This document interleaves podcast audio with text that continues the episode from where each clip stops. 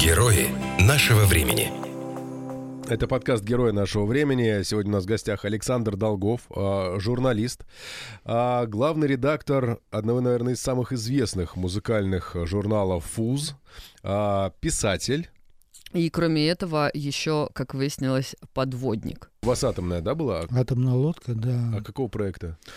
Это 667-й Буки, второе поколение, лодки второго поколения. Это стратегическая лодка, которая несла на своем борту 12 баллистических ракет. В общем, один ракетный залп и пол Америки нету. Угу. Мы работали... Рабочая глубина 55 метров. То есть вот вся автономка на этой глубине практически проходит. А у вас были какие-нибудь во время службы там аварийные ситуации или еще что-то подобное внештатное? Аварийная защита двух реакторов упала. Вот. И батарея практически была разряжена. То есть питания вообще не было. Управляемость лодка потеряла, и мы проваливались на глубину. И что делать в такой ситуации? Но известно, что бороться за живучесть. Вот э, лодка американская Трэшер известна, она провалилась в, в Атлантике, просто лопнула, как пузырек. Ну, орех. Кошмар а, какой. Слушайте, это да. вообще же... Ну, нам повезло, вырулили, пошли на всплытие.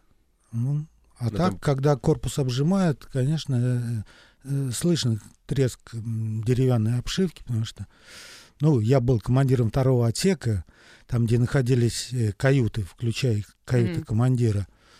Они все деревянные были, каюты на четырех, на четырех офицеров, и командир единственный, кто обладал а, одноместной каютой, она была большая, больше, чем четырехместная.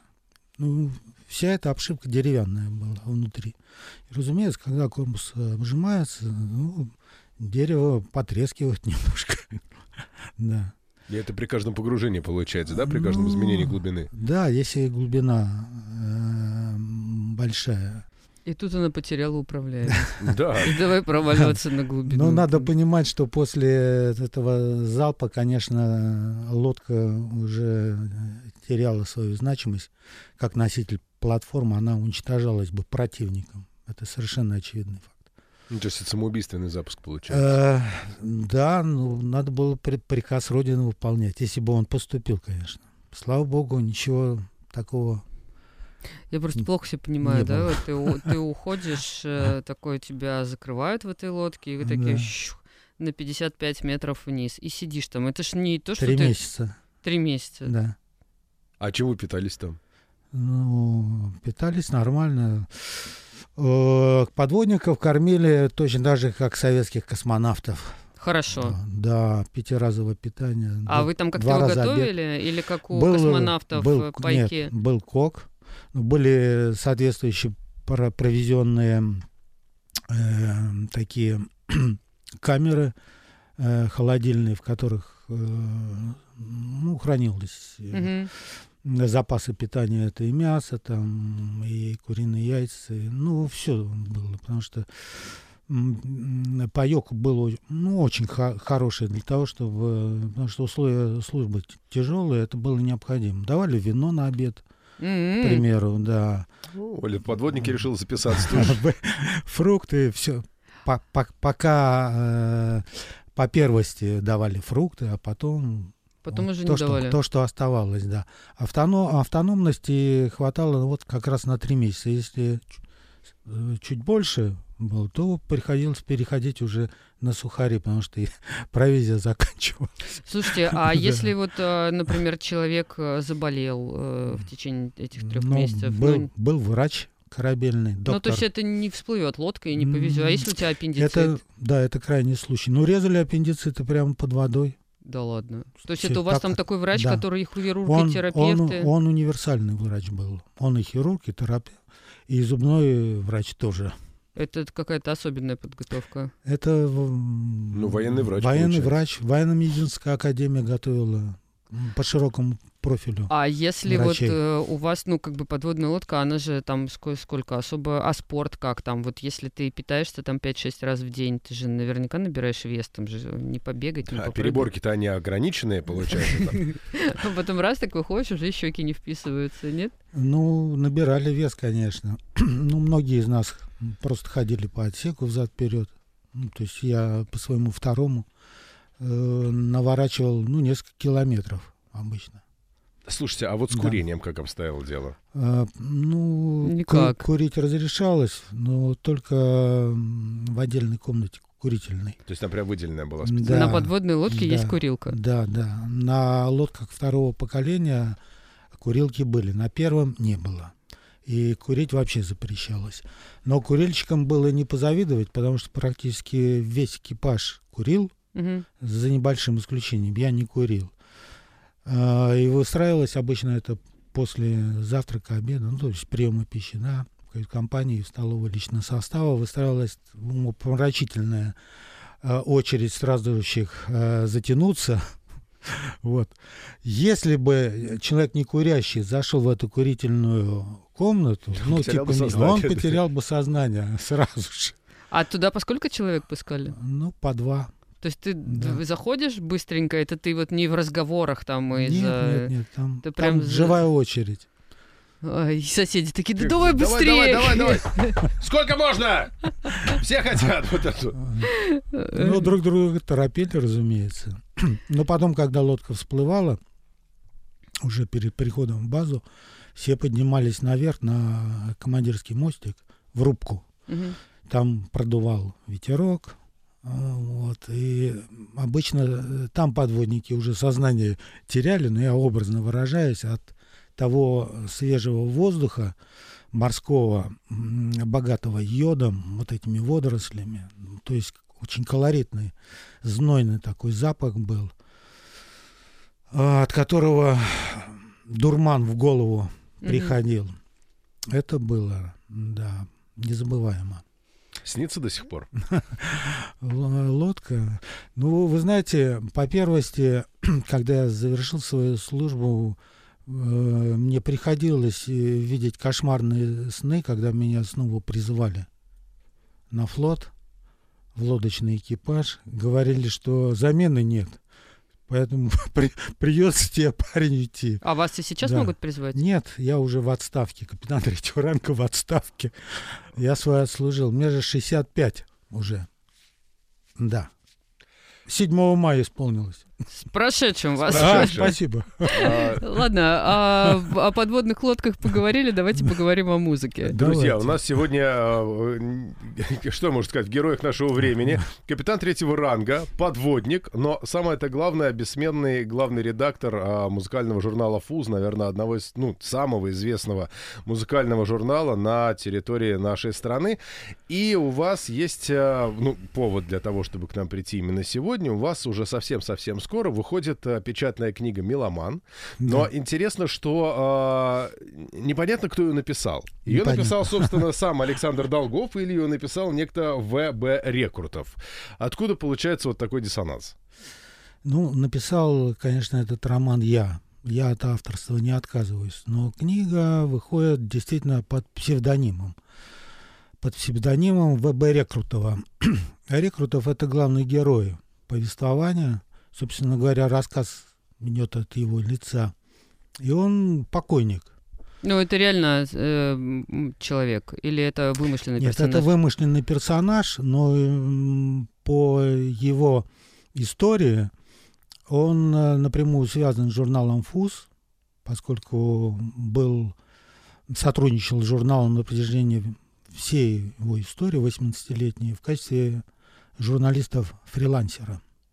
Таким образом, он как бы наблюдал историю журнала «Фуз», но не изнутри, а со стороны. Такой потусторонний взгляд человека, не творящего эту историю. И, на мой взгляд, это очень любопытно, потому что все то, что я рассказываю, увидено как бы моими глазами. А здесь, на страницах романа, присутствует, э, ну, в ткань повествования вплетена и история журнала «Фуз». И она, конечно, несколько мифологизированная, потому что рассказана именно человеком со стороны. Он со всеми знаком, он знает Александра Долгова. Это э, один из реальных героев присутствующих, да, на страницах. Что-то он написал там про Александра а, Долгова? Типа, да. Я его знаю, слушайте, ну, дай. Ну, написал. А, в манере вот э, Рекрутова, у него прозвище Чиф, Чиф. Его все называют Чиф, и музыканты, и, и Долгов его зовет Чифом. так вот, в его манере так э, подтрунивать над своими знакомцами – веселый, в общем, человек, но покойник. Потому что ему, э, к сожалению, не повезло. Трагический случай, произошедший в августе 2008 года. Где-то за 5-6-7 месяцев до закрытия журнала ФУС. В тот период э, я искал, активно искал нового издателя, ну, с тем, чтобы он влил денежные Денег. средства, да, которые бы пошли на дальнейшее развитие журнала. И мне повезло, я в конечном итоге его нашел. Но с подписанием этих договоров я, конечно, потерял возможность э, контролировать ситуацию. То есть угу. ушел сугубо в творческий процесс и занимался только творческой работой. И в итоге все это закончилось с закрытием журнала, потому что грянул кризис 2008 э, года финансовый, и журнал его не пережил. И было принято решение сосредоточиться исключительно на, на интернет-версии журнала, в которой я уже не принимал участие. Как и большинство моих сотрудников, э, я был уволен в конце февраля 2009 года. И, собственно говоря, вот вся эта история э, такая вот траурно-похоронная, она, конечно, повлияла на выборе формы и содержания моего будущего прозаического произведения. Но это же... То есть э, с подписанием, конкретизирую, с подписанием всех этих соглашений я просто в себе последовательно убил сначала издателя, потом главного редактора, а затем и собственного Э, собственно говоря, и рок-журналиста. Вот и получился покойник рекрутов, ВБ рекрутов по прозвищу Чиф. А, роман, как мы уже говорили, он а, вымышленный. Там много а, историй, которых, а, которых, с одной стороны, не было, а с другой стороны, в нем действуют вполне себе реальные персонажи. Там есть и Шевчук, а, там есть и Чиграков, там есть и Леха Никонов, а, которые, в, ну, как бы существуют наравне с несуществующими персонажами. Да. Как вы увязываете вот историю, которая была, и историю, которой не было? Ну, это, можно сказать, ювелирная работа, потому что вымысел надо было вписать в реальные факты. То есть их там за глаза хватает. Ну, вы знаете, я же всю эту подноготную знаю. Хроника русского рока, она у меня перед глазами. Мы ее писали на протяжении 18 лет ежемесячно. И у меня жизнь в этот период протекала от номера к номеру равно как и у любого нашего читателя, благодарного читателя, по, по всем необъятным просторам Отечества, потому что по подписке-то журнал «Фуз» был доступен везде, включая даже СНГ. Нас читали и на Украине, и в Беларуси, я уж не говорю, про... В Беларуси да. я вас читала, да. да ну вот. Было дело. А давайте вот вернемся э, туда-назад к подводным лодкам. Э, они у вас были, они закончились. Вы выходите, значит, э, такой весь из себя человек, повидавший море, подлодки и все остальное, и переключаетесь на рок-музыку и на издательскую деятельность. Как это получилось? Ну, не совсем так. Не совсем так сразу. Потому что на лодках я отслужил 8 лет и вернулся в родной Ленинград в 86 году. И мне вернулся, перевелся, потому что на новое место службы в Ленинградское Нахимовское военно-морское училище. И пять лет я там прослужил в должности офицера-воспитателя. И в этот период как раз э, я начал э, пробовать себя в прозе. И вот в 30 лет у меня появились первые рассказы. Никто их публиковать не хотел. Конечно, это очень било по самолюбию. И в этот период появился человек, который мне посоветовал попробовать свои силы в журналистике. Ну, если говорить о журналистике, я сразу же подумал только рок-журналистика, потому что рок-музыкой я увлекался всегда, она меня тоже... Ну, это такой серьезный такой пласт увлечение. Это даже не хобби, можно было сказать, потому что я... Стиль жизни. Да, да, да.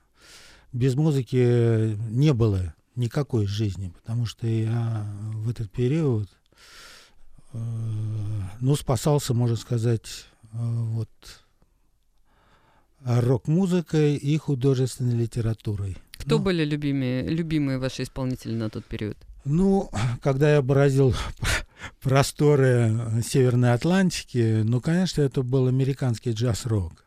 А рафинированный, Чик Корея, э, Фрэнк Заппа, ну, в общем, их э, Билли Кобом. Там большой очень был список, конечно, Blood, Sweat Tears. А вот, я просто был помешан на именно на этом сложном жанре. Майл, Майлз Дэвис. Mm-hmm. Вот только их и слушал. А потом, когда вы уже э, начали заниматься рок-журналистикой, с кем удалось первым познакомиться и как дальше начало развиваться отношения между музыкантами и вами? Ну, русского рока я практически не знал. Ну, на самом деле, это была достаточно такая типичная история для всех тех, кто пришел в рок-журналистику и стал писать о русской рок-музыке. Э, так было со многими моими коллег, коллегами, которые, собственно, бок о бок со мной. То есть ты понимаешь да, хорошо творили. и любишь западный рок, э, но... А, ну, русский рок, он был неизвестен, поскольку подпольный, не было, во всяком случае, в начале 80-х. Только-только стали появляться самиздатовские кассеты, кат, катушки, катушки. Mm-hmm с альбомом. Только-только заработала полуподпольная э, студия записи Андрея Тропила «Антроп». Вот. И, кстати говоря, вот альбом «45» я услышал в 83 году. Каким-то немыслимым образом он ко мне в руки пришел, попался, я как раз был в трехмесячном отпуске в Ленинграде, и у меня оказалась в руках вот эта катушка, на которую я обратил внимание. И, к слову сказать, мне понравилась там только одна песня. Да, а, но зато какая? Последняя на кухне. Горит газ стоит, таз. Э, кино кончилось давно. Ну, в общем, а, она мне понравилась прежде всего своей безысходной атмосферой, которая была типична для того маленького гарнизонного городка, в котором проходила моя служба. Вот один в один. Вот. Но все остальные песни, вот эти вот полуакустические, mm-hmm. по сути дела, под, под, под гитару, э, в музыкальном плане они ну, я был помешан на джаз-роке американском. Uh-huh. Вот. Но для себя просто вынес, что это никакая не художественная самодеятельность.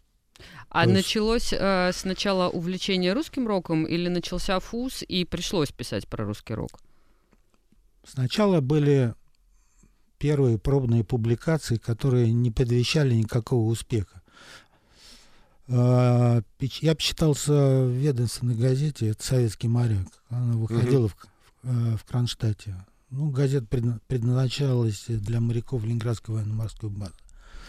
А в этот период, э, собственно говоря, ну, началась перестройка. Во всех самых, даже захудалых изданиях появились свои рубрики э, в, э, молодежные, в которых рассказывались советские рок-музыки. Это было, ну, модно, модно в тот период. Собственно говоря, поэтому мне и сделали предложение ввести эту рубрику в газете «Советский моряк». Что вы вещали советским морякам про рок-музыку? Да, меня, вы знаете, меня эта работа, конечно, ну, она не приносила большого удовлетворения, потому что меня там нещад, нещадно резали и редактировали. Ну, там были свои стандарты, мне хотелось на жаргоне писать. Да, в такой э, развязанной, короче говоря, манере, поэтому меня правили, будь здоров как. Это очень злило. Товарищи да. моряки, и, собственно... вчера состоялся анс... выступление ансамбля Бориса Борисовича Гребенщикова. Ну вот примерно в такой же манере требовалось э, писать э, заметки и статьи для этой газеты. И прорывом, прорывом лично для меня уже э, стало большущее интервью на целую полосу с Петром Николаевичем Мамоновым по случаю его презентации, его нового проекта «Мамонов и Алексей», состоявшегося в марте 90-го года. К моему удивлению, я там, я пришел за кулисы знакомиться с Мамоновым э, и договариваться об интервью э, в единственном числе. Был в форме, фуражке. 8 марта был, 90-го года. Договариваться пришлось не с Мамоновым, а с его женой Ольгой. Вот, это целая история, конечно. Но мы нашли общий язык. Вот. Там было непонятно, э, потому что они надеялись, что кто-то еще будет интересоваться новым проектом мамоновским. Но вот я говорю, что кроме меня и одного студента, который хотел сделать материал для студенческой многотиражки, это Денис Пазушка, я с ним познакомился, и в последующие годы он иногда писал там потом для нас, потому что он был профессиональным журналистом. Я же самоучка. Вот. А мне необходимы были в работе профессионалы. Ну и, короче говоря, вот на следующий день, 9 марта, в закулисном кафе Декалин Совета мы э, по, пообщались с Мамоновым. Хорошее часовое интервью. У меня был очень такой мобильный японский диктофончик в металлической оправе. Такой архаичный вообще это. Сейчас я не знаю, это, так, Сейчас такого техника 90-х уже, конечно, да. Да, а коллега мой по журфаку э, Ленинградского университета, вот этот Денис, он пришел со стационарным, короче говоря, магнитофоном. Да, да серьезно. Провел шнуры, там подключился, микрофоны наладил. Вот. Но ему досталась уже э, опция вот заключительная, финальная, потому что все первые воп- воп- вопросы Петр Николаевич, ну, я его захватил. И это при том, что я в тот период знал, я практически не знал творчества звуков МУ. Я слышал только одну песню «Серый голубь» и видел отрывочно выступление звуков МУ э, на ленинградском телевидении, как эта программа называлась. Э, господи, о, из головы выпало. Э, музыкальный ринг, угу. помнил. Когда в эфире, в телеэфире бились два коллектива, ну, в данном случае Москва и Петербург. Ленинград в тот период противоставлялись. Ну, в общем, на основе вот этой встречи и увиденного шоу, которое меня, конечно, поразило, очень эксцентрично, и до этого я ничего подобного просто не видел. У меня получился такой неоднозначный э, материал, в котором присутствовала история, названная «Анналы» э, звуков МУ, которые закончились к тому периоду, потому что этими концертами и новым проектом, проектом э, э, Мамонов провозглашал, что звуки МУ кончились как проект, как угу. история, их больше нет. Финальная гастроль, да, да это модно да, в шоу-бизнесе. Да, да. Э, потом э, вторая часть это интервью, вот это очень большое, и третья э, восторженный репортаж с концерта. И все вместе, конечно, это просто не материал, а бомба была. Потом этот материал был опубликован в одном из журналов Московской рок-лаборатории. Он центральным номером был. Я на всякий пожарный Э, после советского моряка перебросил этот э, э, материал. этот материал да, в Москву и к своему удивлению узнал, узнал из программы «Взгляд». Они делали анонс этого журнала, и там услышал, что мой, мой номер будет гвоздем э, журнала Московской рок-лаборатории. А как появился ФУЗ? А ФУЗ появился, собственно говоря, вот как раз в это время идея родилась где-то поздней осенью 90-го года. Мне, ну, уже после интервью с Мамоновым я почувствовал силу. Э, после этих новостей по поводу журнала «Сдвиг» Московской рок-лаборатории я уже съездил в Москву. Был как раз в 90-м году последний парад, на котором, ну, советский 7 mm-hmm. ноября, последний. Он 120-й по своему счету был. А я командовал роты парадной Нахимовцев. В парадном расчете был, проходил мимо Мавзолея, Горбачев, Яковлев, ну, вся компания mm-hmm. перестроечная. Это, короче говоря, в этот период я познакомился с директрисой рок-лаборатории Ольгой Опрятной которая стала заказывать мне новые публикации. В общем, все это вселяло Понеслось, надежду. как говорится. Да, да, да. И я понял, что хватит уже писать для других, надо делать свое рок-издание. И сам я, конечно, бы ничего не сделал, потому что помог мне мой друг Саша Крышталь, который, собственно, и делал мне тогда предложение вести эту рубрику музыкальную. Он был профессиональный военный журналист, закончил Львовское военно-политическое училище. У нас разница в возрасте 10 лет была. Я капитан третьего ранга, старший офицер, а он еще был лейтенантом. Сначала мы были на «вы», потом в ходе нашего сотрудничества плодотворного перешли на «ты», и, в общем-то, этот десятилетний возраст он уже не играл роли. И он знал кадетное производство. И с его помощью, собственно говоря, и вышло вот э, первый, первый номер, на обложке которого был прикуривающий Виктор Цой. Газета вышла 2 марта 1991 года. Все материалы были написаны мной под разными псевдонимами. Типа нас много, да?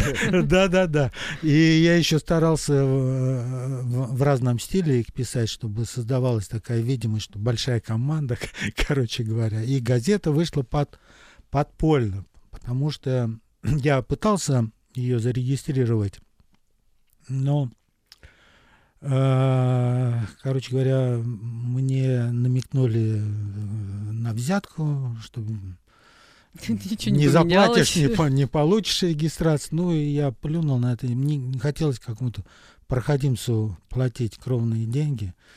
И я тогда принял решение, будем сдаваться подпольно два военных человека да. на э, какой-то непонятной базе подпольно да. издают да. газету про э, русский рок э, и, соответственно, сами же авторы, сами же издатели да. и, и долго длился вот этот вот ваш э, как это индивидуальное Тандем, предпринимательство. Да. Полгода.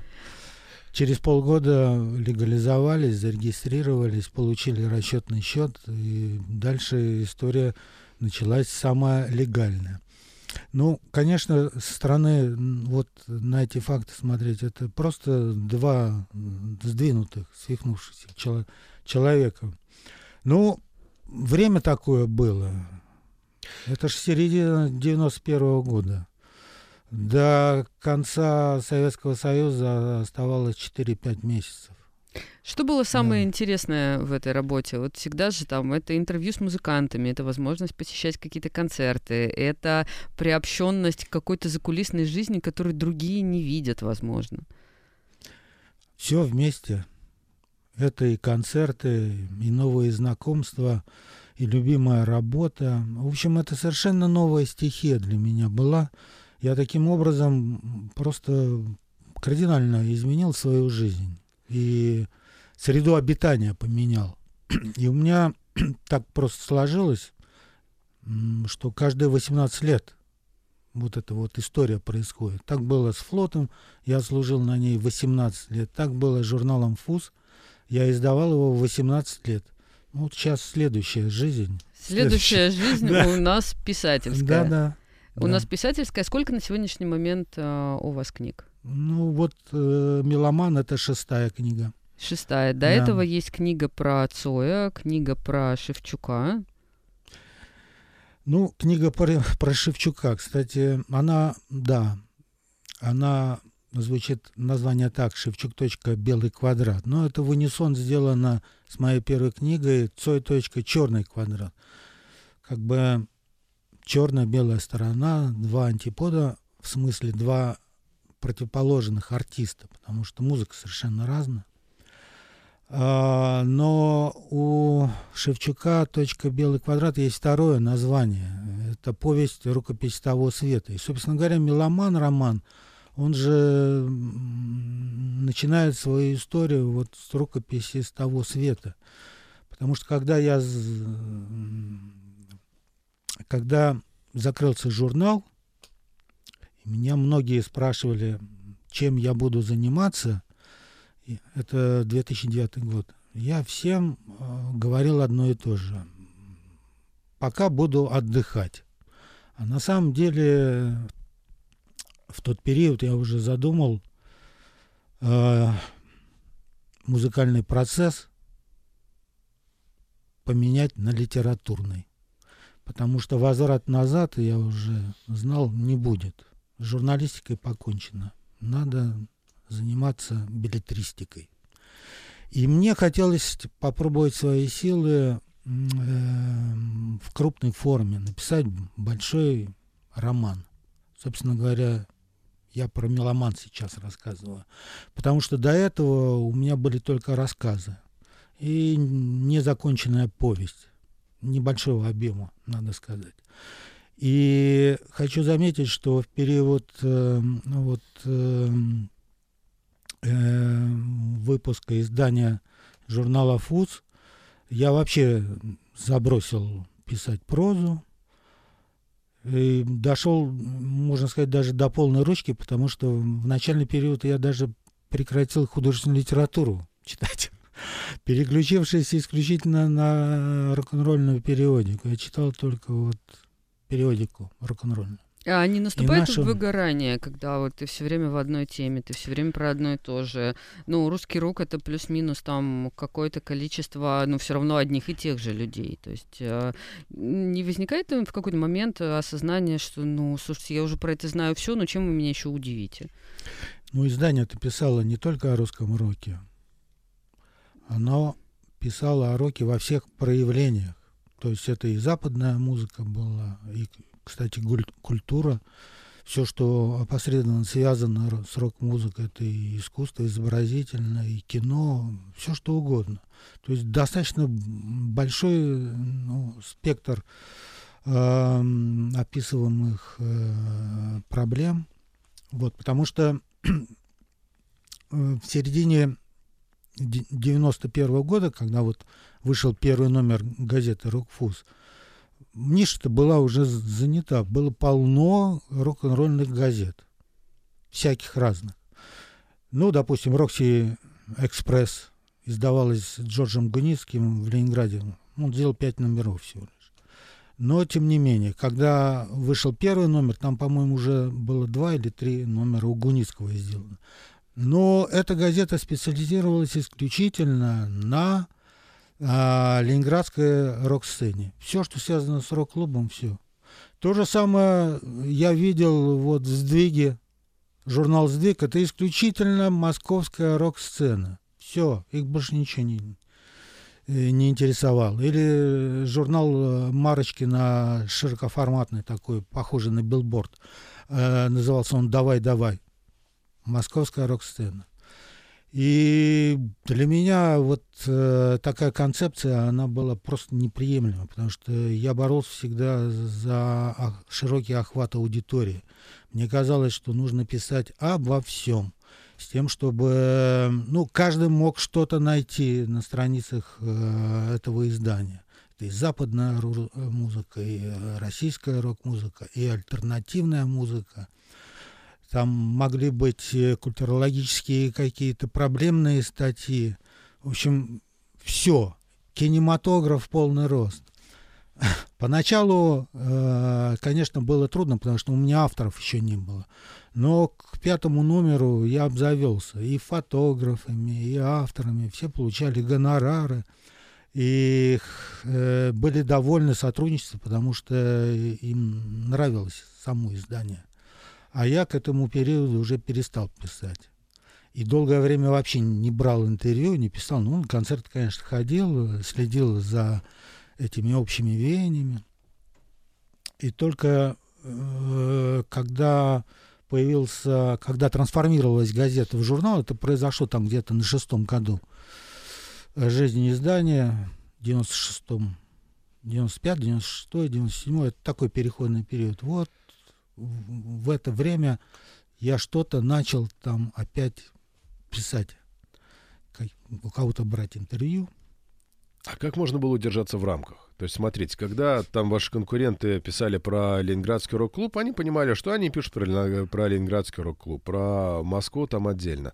А вы писали обо всем, но при этом нужно все равно было сохранять вот эту протестную рок-н-ролльную стилистику. Как вот в это, казалось бы, широкое поле все равно вы ограничивались?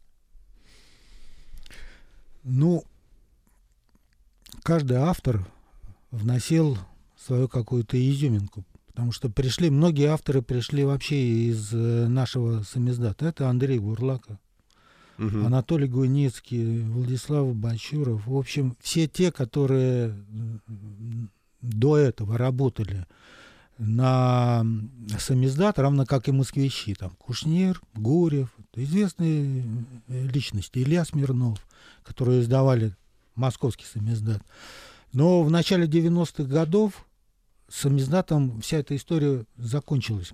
Я просто объясняю, почему они в конечном итоге пришли в наше издание. Потому что публиковаться уже было ну, негде. Угу. Самиздат самозакончился, а людям самовыражаться было необходимо.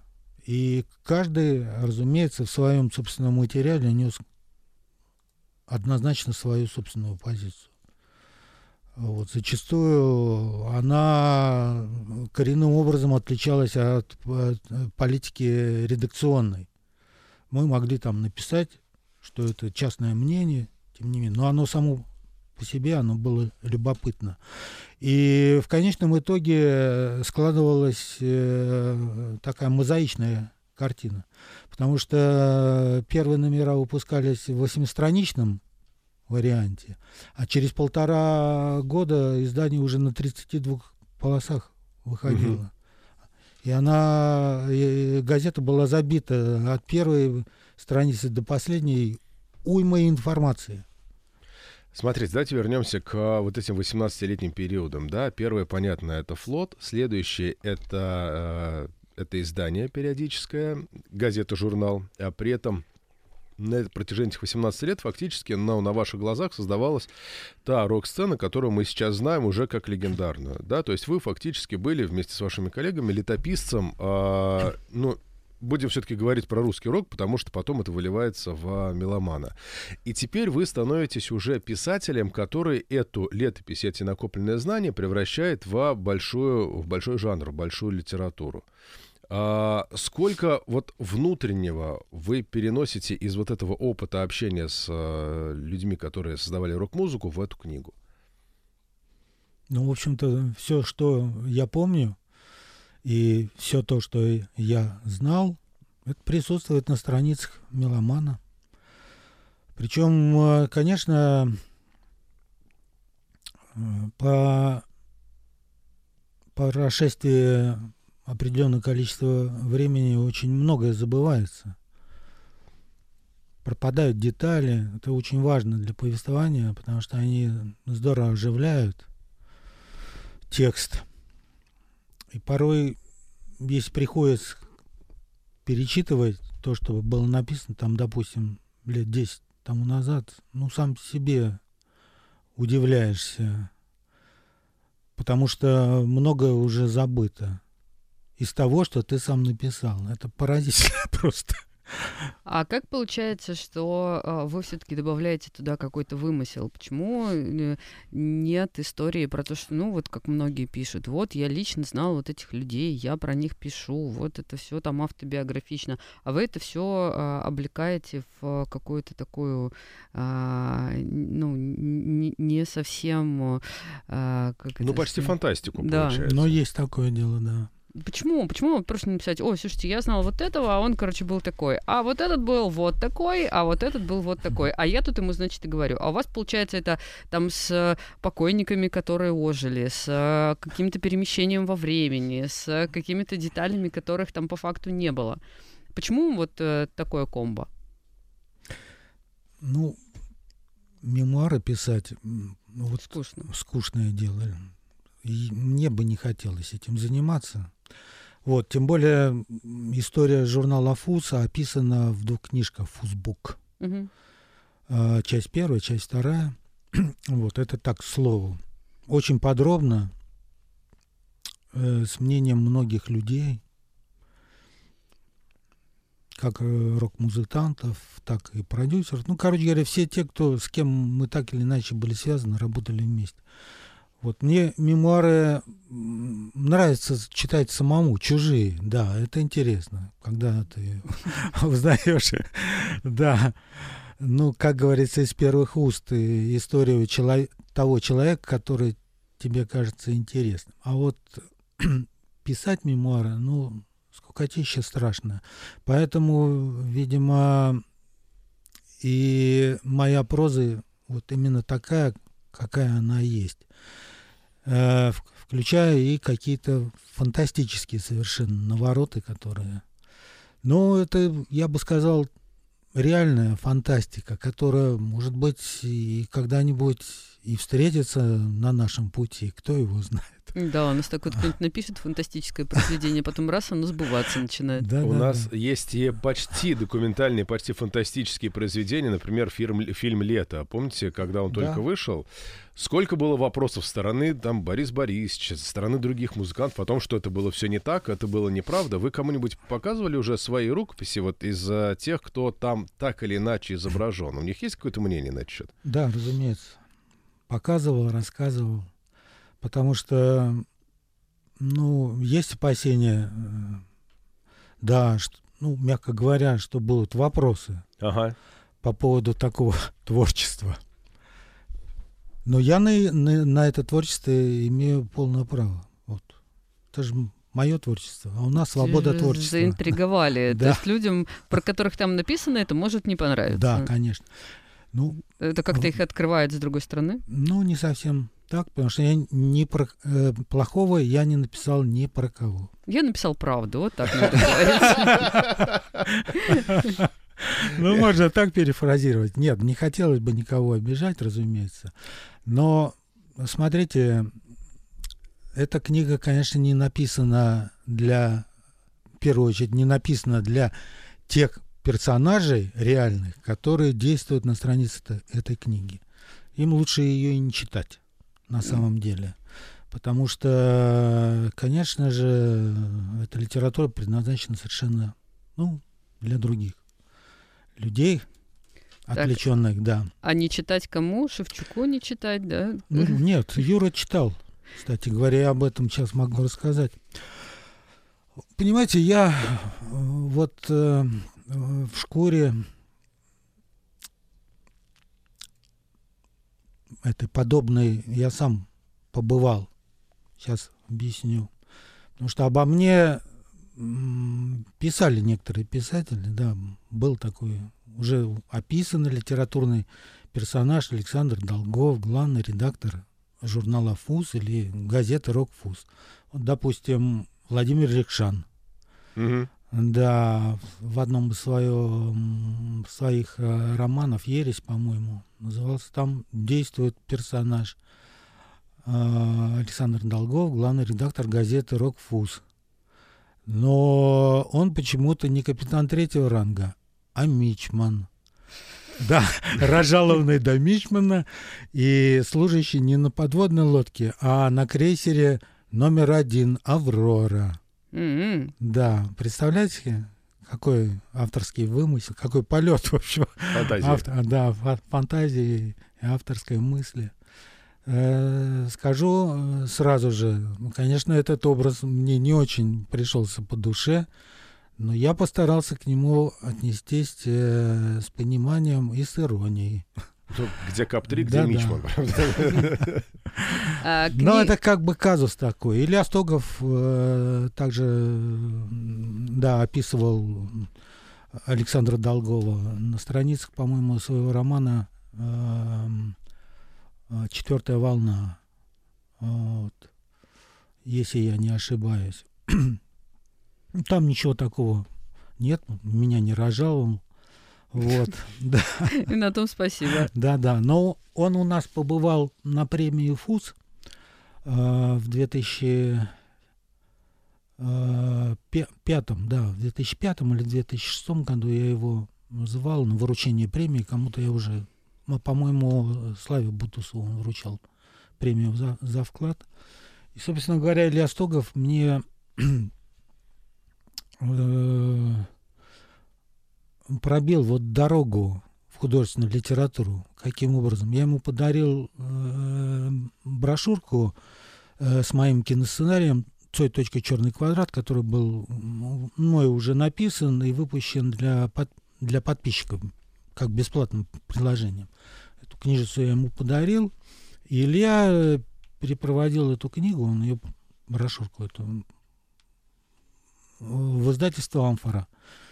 Э, к Вадиму Назарову, угу. главному редактору, арт-директору. Он несколько должностей там занимал. Она его заинтересовала, и он мне э, вот тогда, тогда и предложил выпустить на основе этой брошюры книгу.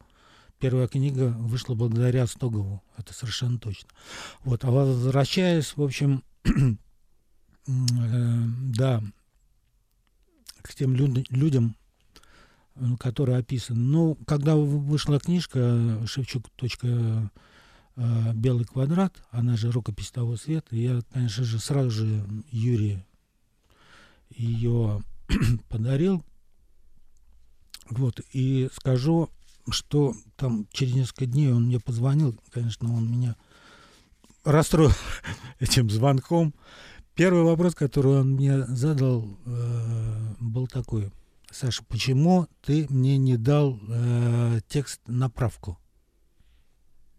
Ага. А я хочу заметить, что все журналистские интервью, которые мы брали э, со звездами, ну, ну это mm-hmm. нормальная практика для журнала ФУЗ, как для любого другого профессионального издания, мы всегда давали на сверху, в том числе и то, тот материал, основанный на поездке с группой ДДТ в Таллин. Mm-hmm на концертно-певческом поле.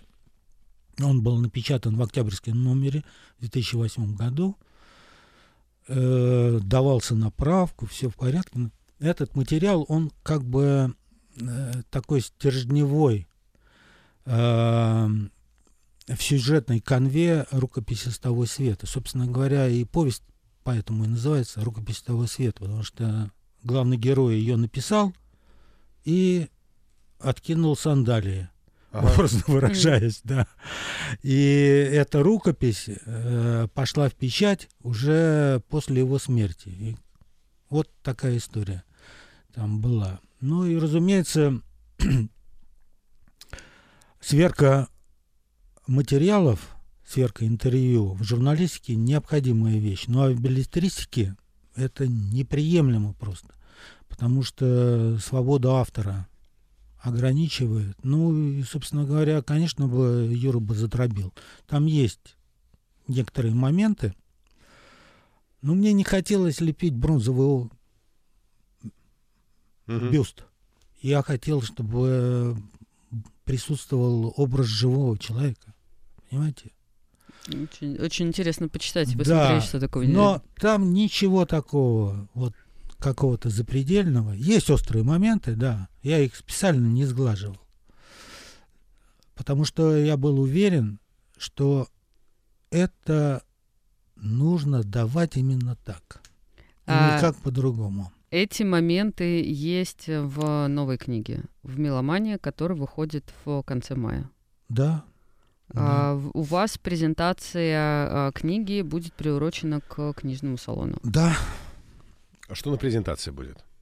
А, ну, на презентации э, для начала я покажу шестиминутный ролик по мотивам премии ФУС, так, чтобы вспомнить, как это было. потому что на протяжении 12 лет мы проводили этот ежегодный фестиваль со своим лицом, очень веселое мероприятие, после которого зачастую просто не хотелось дальше жить, потому что высасывало все соки и всю энергию. Ну, потом проходили сутки, двое, раны залечивались, и мы начинали все, все снова. Всю эту историю. Будет ролик, будет э, презентация книги, в том числе и в э, Петербурге. Я, да, я, я хочу пригласить э, кого-то из рок-звезд с тем, чтобы они помогли мне вспомнить, как это было. 30 лет тому назад. Шевчук не пойдет? Нет, Юру я не буду приглашать.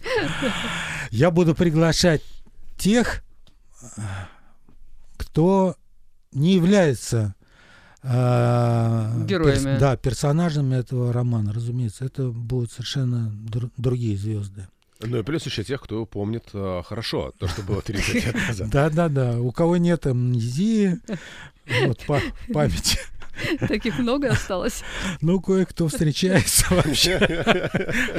Друзья, если вы хотите узнать, у кого еще нет амнезии в русском роке, то можно подойти на, на презентацию и, собственно, познакомиться с этими людьми лично. Но это, конечно, шутка. Мы любим русский рок, и мы безмерно уважаем людей, которые, которые отстроили вот всю, всю вот эту вот историю.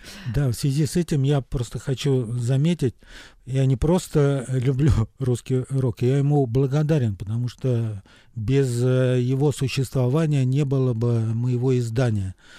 Я благодарен не только звездам, а даже самым неизвестным, мелкотравчатым э, исполнителям и музыкантам, о которых мы тоже писали.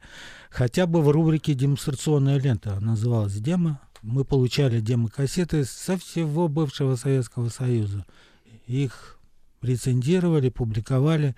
Иногда, конечно, расстраивая... Все. Да, расстраивая тех людей, которые, которые их записывали. Но в большинстве своем мы все делали, конечно, с большой любовью и благодарностью именно тем людям, о которых мы писали. Без них не было бы издания, это точно совершенно. Но надо сказать, что без русского рока, возможно, и не было бы Питер ФМ, или играли бы мы тогда что-нибудь другое. Поэтому да. мы тоже снимаем шляпу перед этими людьми. Практически каждого из нас, наверное, бы не было в том состоянии, в котором мы есть, воспитанные на этой музыке. А, давайте приглашать на презентацию. Давайте. Ну, дата еще неизвестна.